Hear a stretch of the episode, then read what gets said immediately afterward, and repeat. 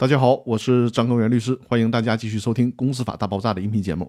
这期呢，我们来开始学习一条新的司法解释，这是关于股东代表诉讼当事人的诉讼地位的问题。这是《公司法司法解释四》的第二十四条。这个条文是对股东代表诉讼当中当事人诉讼地位进行的解释。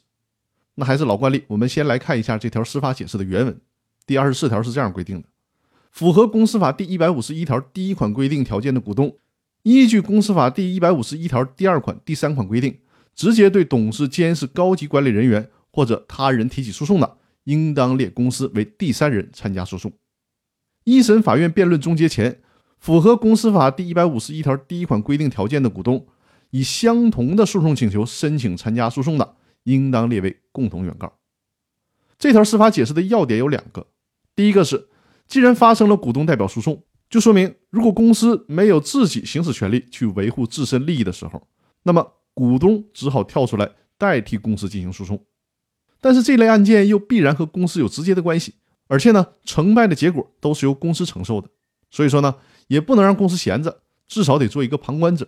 于是呢，司法解释把公司列为了股东代表诉讼的第三人。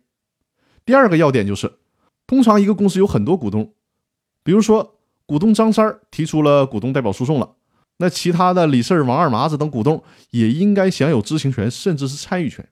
但是呢，公司法里面没有规定这方面的问题。于是呢，司法解释做了一个补充，明确其他股东可以在一审法庭辩论终结之前，以相同的诉讼请求申请参与到诉讼中来，作为这个案件的共同原告。